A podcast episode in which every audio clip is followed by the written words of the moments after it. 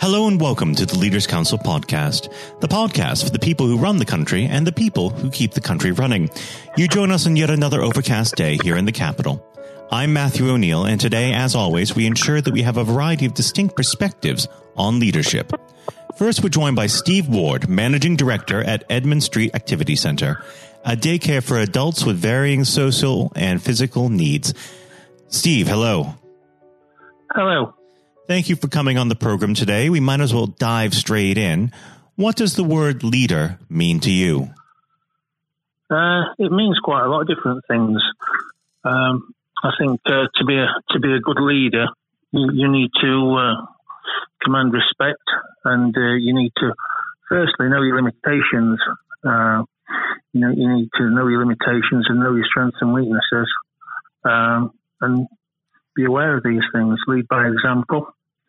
So quite a quite a lot of different things in terms of being a leader. It's not just one thing. There's there's quite a lot of different uh, aspects to it. And how would you describe your personal leadership style?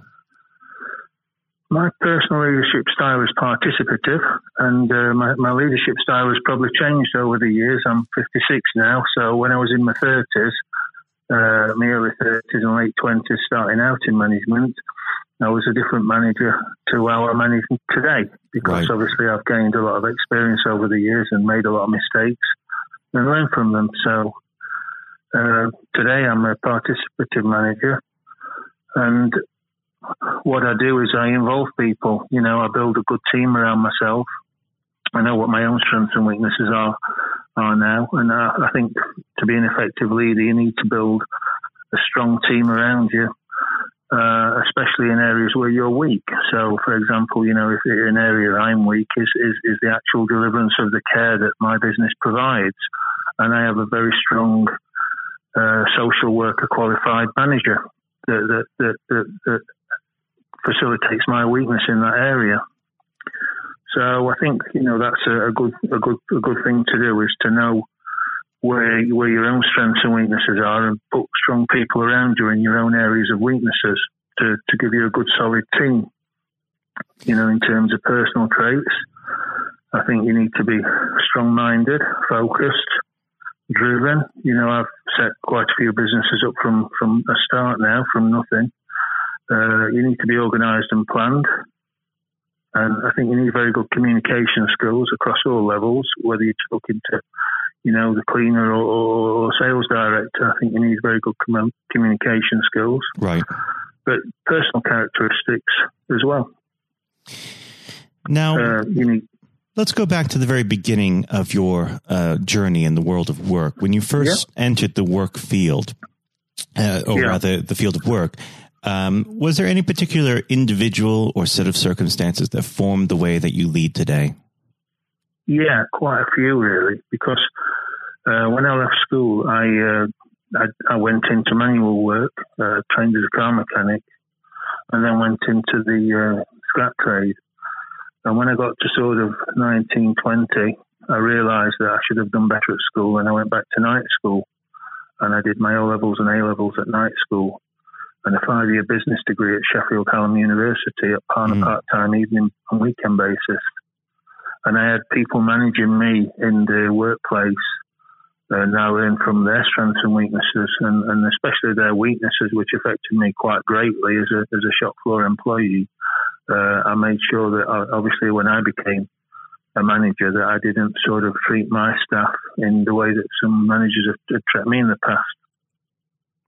Well, it's so important to uh, understand that we can learn from experiences that aren't, necessarily pleasant, and they sometimes provide better lessons than uh, when everything is uh, a okay. Yeah, I think I think for example, the the uh, you want the best from your from your staff. You want you know you want them to be happy at work. I mean, you know, people don't generally like going to work. Most people go to work because they have to provide for their families. Uh, but be, you know less ambitious people, but you want them to be happy at work, as happy as they can be, because then they're more productive. The environment's more pleasant and, and, and you get a, a, more productive and happy staff. You know, your absenteeism, absenteeism levels are lower and your staff turnover is lower and sickness is lower. And how do you keep so, your staff happy and productive?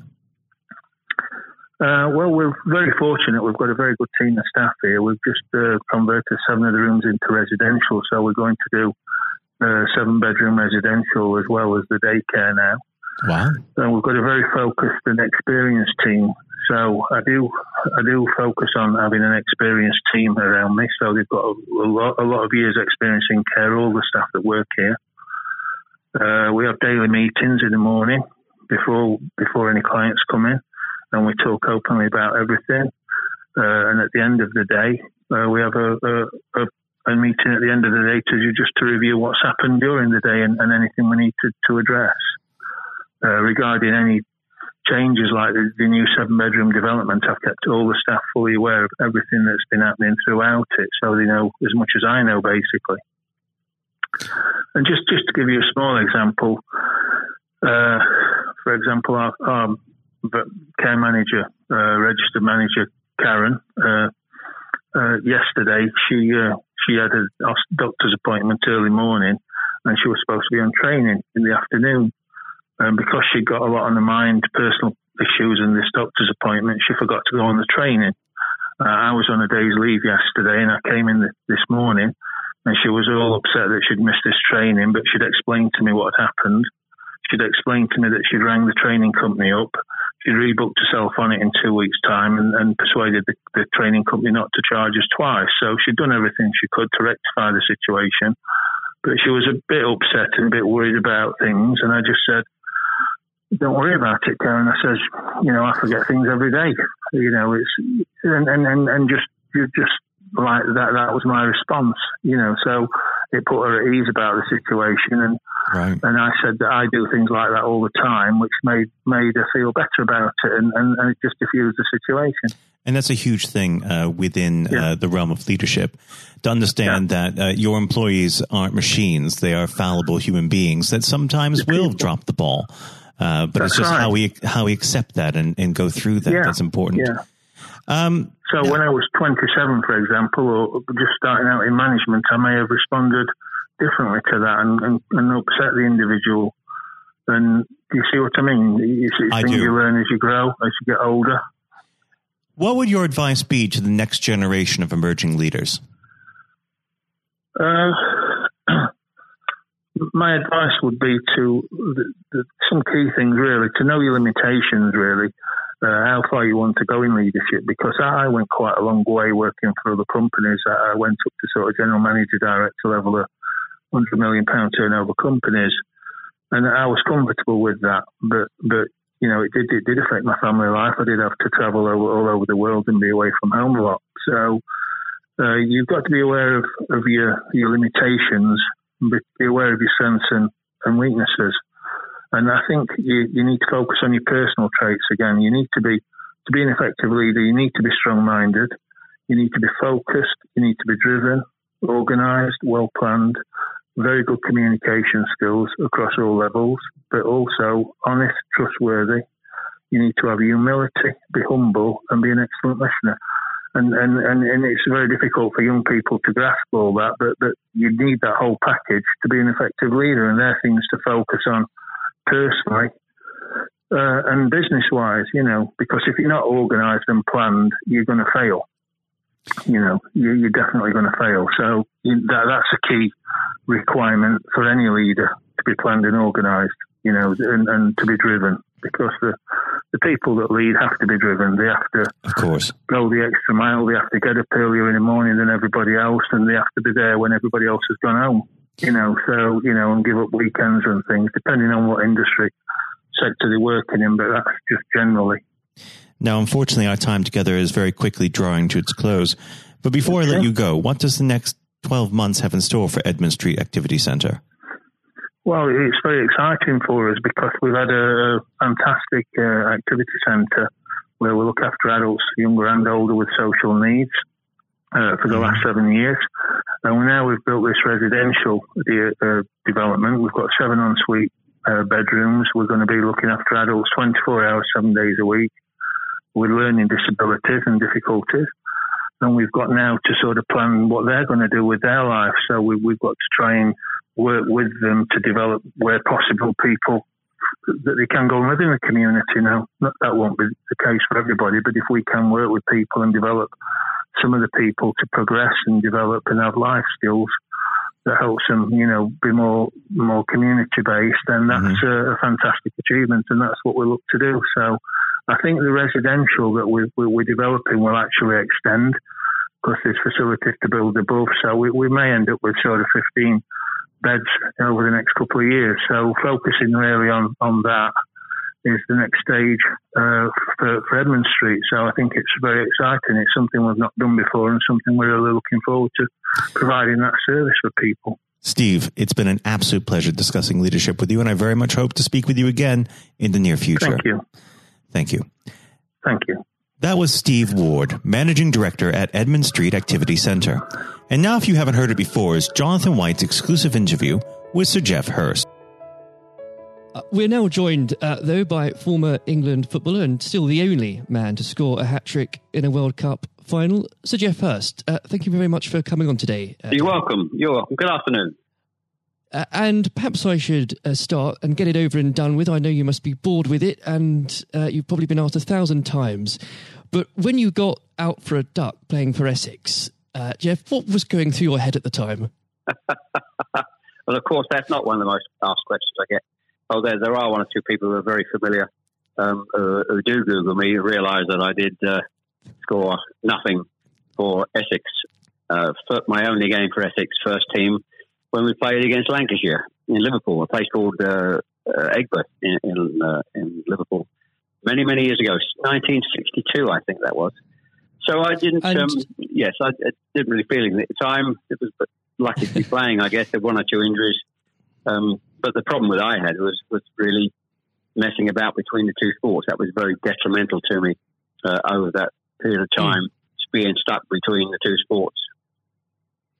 And I think uh, for those that uh, don't know, there's a there's a, another world that might exist where um, Sir Geoff Hurst was a, a first class cricketer and not perhaps a, a footballer. But um, whether it's business or cricket or or football, obviously the importance of leadership it can't be understated, no matter what form that comes in.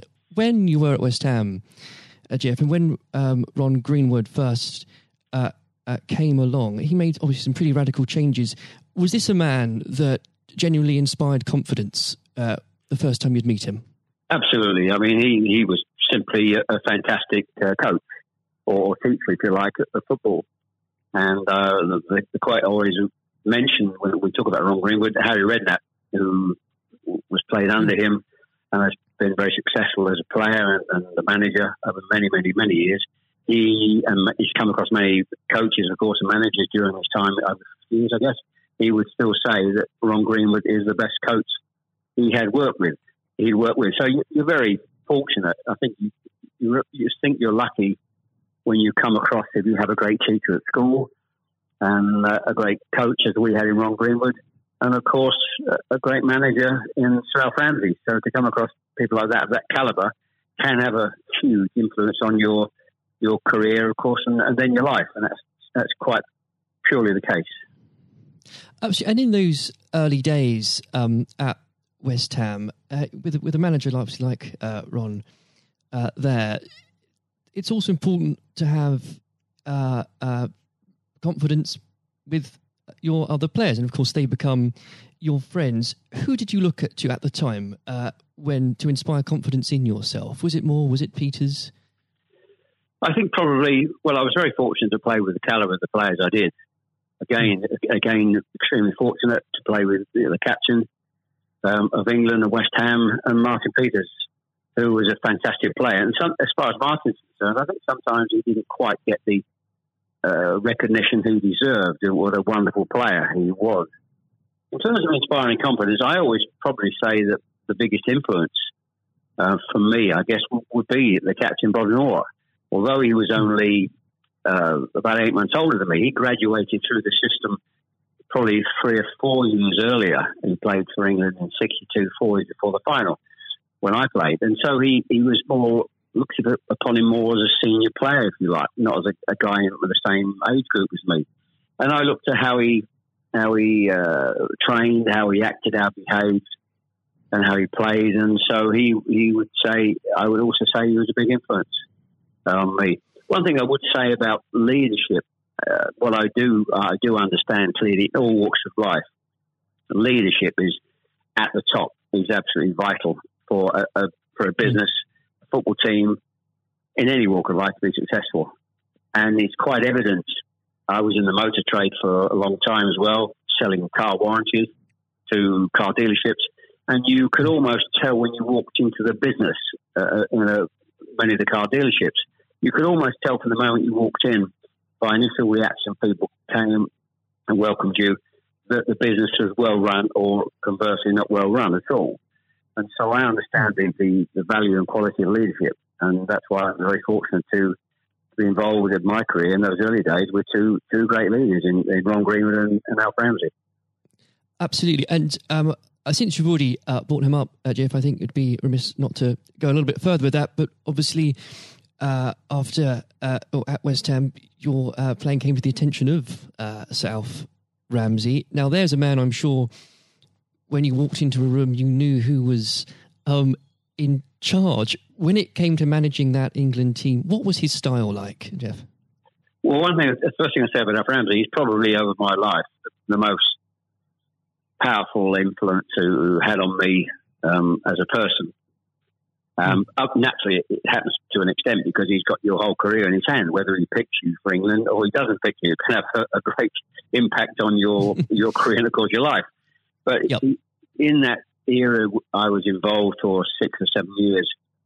He, it was quite clear who was the boss. He was quite very, very strict. Probably at a time maybe overly strict, by the times you probably wouldn't get necessarily get away with it in, in today's football because it's changed dramatically in how you deal with with players then and players now. But he was the most powerful man I came across, and very few people. And he, he was quite ruthless in getting people out he didn't want to be who didn't want to be part of a group, part of a team. It is important that if you've got a group of people, and that's in any walk of life, they're all singing off the same hymn sheet, and you don't have anybody that's griping or moaning about the system. And if you've got people like that in your organisation, one thing I have learned, and I've taken on my life, and my family, you've got somebody in a group that doesn't want to be part of it, you, you get them out.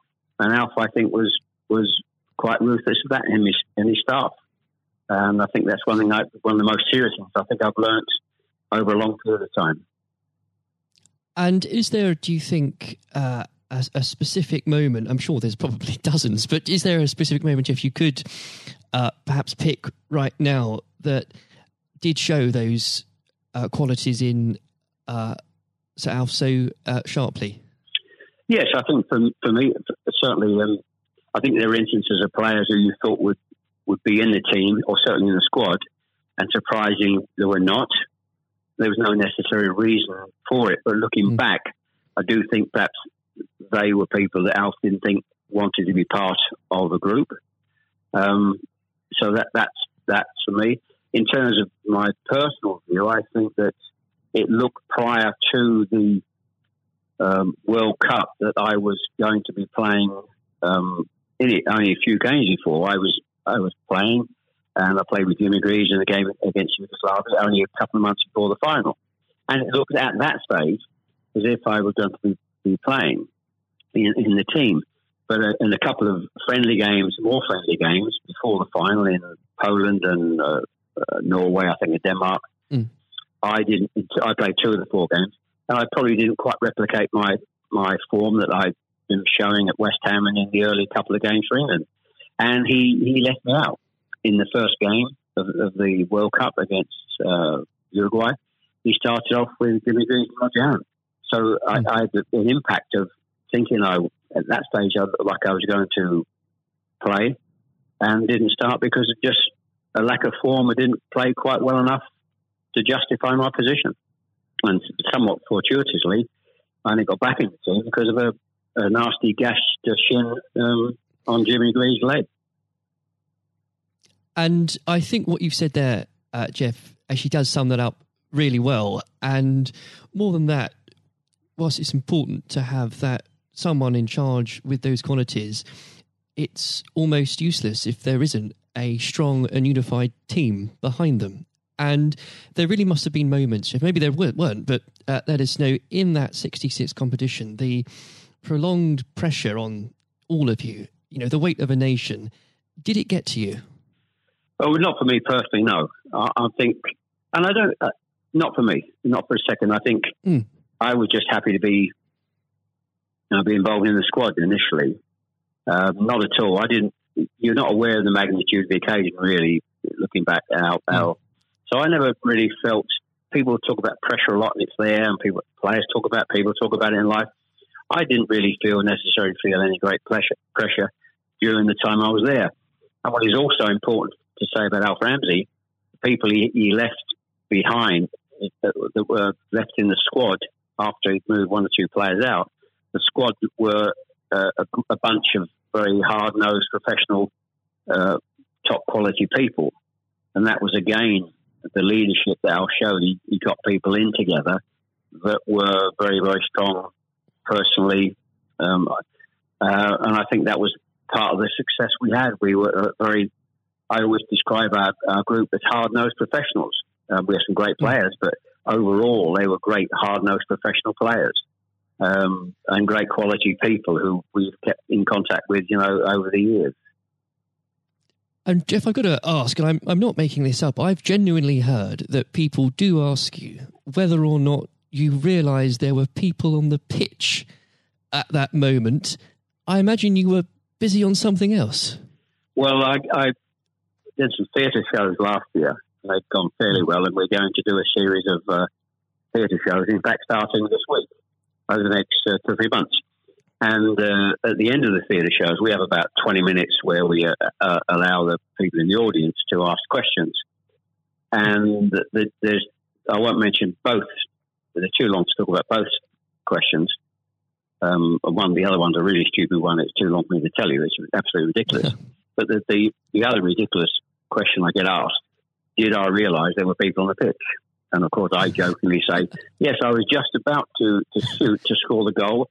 And I looked round, put my foot on the ball, and looked round for a little while, and said, "Oh dear, there are six or seven people running on the pitch." So that's uh, I've had been asked that once at one of the theatre shows. so I joke, make a joke about that and saying, yes, I put my foot on the ball and waited just have a, have a glance around, you know. Maybe it does prove there are things that, such as stupid questions, really. Um, oh, yeah, there, are, there certainly are. I've got another one which I won't bore you into. It won't be too long to tell you. Uh, I was in a Jersey or Channel Island, Jersey or Guernsey, uh, two or three mm. years ago, and most stupid, irrelevant questions, absolutely nothing to do with football whatsoever which uh, was absolutely. But I can use that now because it, it is quite funny. well, maybe another time then. But we. Um, uh, well, you want me? I, I can tell you if you want. You want? You got time? I can tell, I tell you if you want. Geoff, go on, go. I think I, it would be silly if I said no at this point. Okay, so I was uh, doing a, a, at a dinner in in the Channel Islands, three or four hundred people, black tie dinner, um, guest of honor. Mm. On this occasion, I was speaking for about twenty minutes, then allowing uh, questions from the audience at the end of the evening. And there was usual football questions. And then all of a sudden, I had a uh, somebody at the back who who asked a question. I didn't quite hear what he said. He didn't have the microphone with him, so I said, "I didn't hear what he said. Can you please give mm. this chap the microphone so I can hear clearly what he said?" So the chap had the mic, and he said, "When a turtle loses its shell, is it naked or is it homeless?" Right. what, what a question! What a question! Uh, well, I think that would be in, definitely in the stupid category, wouldn't it? So we had a laugh about that. Uh, uh, well, and we, you've got to have a patient of a saint, I think, sometimes to put up with well, things no, like that. But then again, I found it amusing. I just found it amusing. In fact, some of the audience found it highly amusing as well. So it did. Uh, um, it did make again, laugh that day if you can put up with my questions, you can probably put up with uh, anything. Um, but there, there, would have become a point, though, um, Geoff, I think um, you, you were a young man when obviously this happened, when you must have realised that people, teammates, began looking at you for leadership. Um, is that something that occurred to you, or did you just realise that by by one way or the other, people actually begin to look up for you for inspiration? Well, possibly. That's never really struck me until you've actually mentioned it now. Quite frankly, it's a new a new question. Mm. Does anybody look up to me? I'm sure perhaps uh, there are there are people who pay you compliments of, of uh, fans of, of, West Ham and, uh, Stoke, and of course in, uh, England fans who. Um, I, I, think probably it would be very immodest of me to to suggest I, I felt that somebody was looking to me for inspiration. Um, you, but, you, don't but, have to, but I will. Uh, well, um, it's, it's, okay for a third party to do it. Uh, perhaps, um, perhaps that may have been the case over the years. Uh, people look at you and um, uh, maybe uh, it has a, helpful effect. Uh, but I do think you, you how you behave and set examples on and off the pitch is people must realise that that's that has an influence how you react and behave mm. to, to situations on and off the field. Surely, probably has an impact to younger players coming in into the team latterly.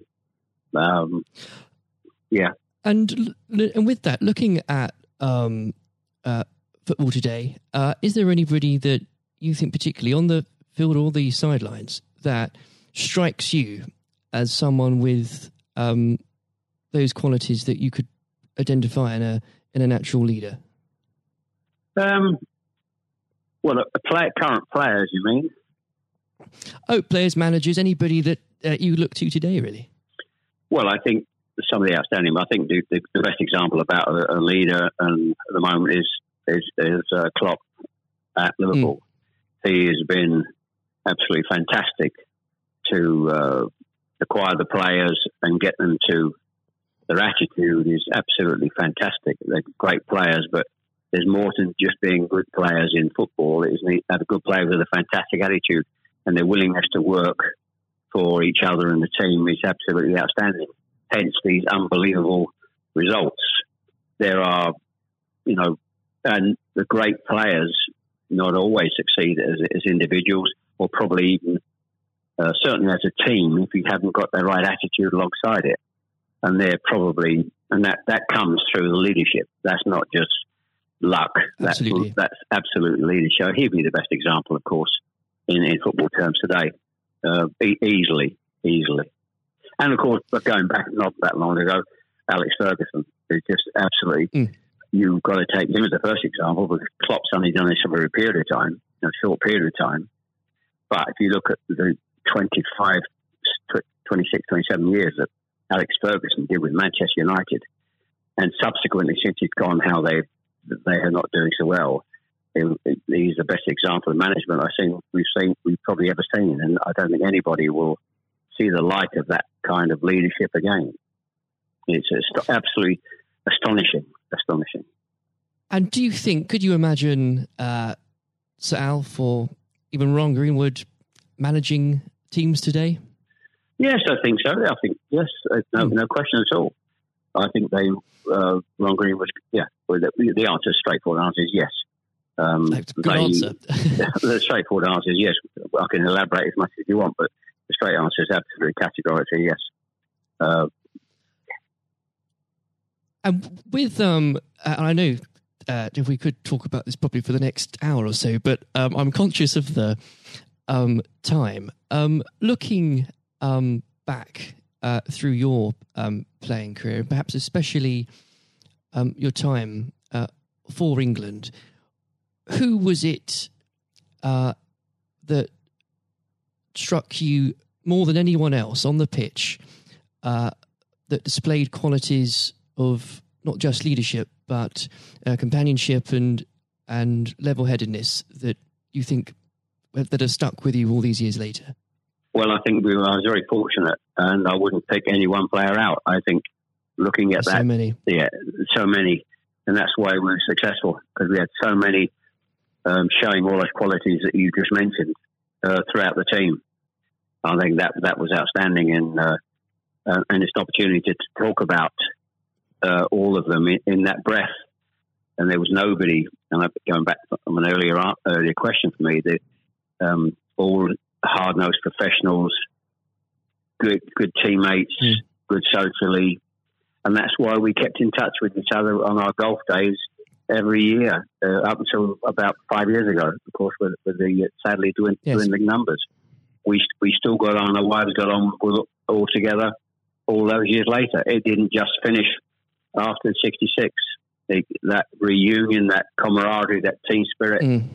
um, uh, getting on with each other lasted for, for a long, long, long time. And I wouldn't And- when it, when you put those those questions and how you categorize those, I would pick every one of the eleven players um, who you put in that category that were like that. There was nobody else; they were all outstanding, and I think that was a big part. I can't stress how big a part that was.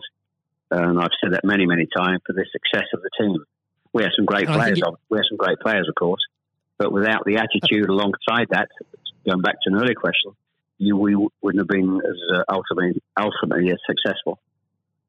Exactly. Without that, you, the, the the whole will never be greater than the sum of its parts. But with it, Yes, the word is, the word is team. The word is the word is team, absolutely. and I always use the word team when I talk. Sometimes together, everyone achieves more, and that that's the same in any walk of life.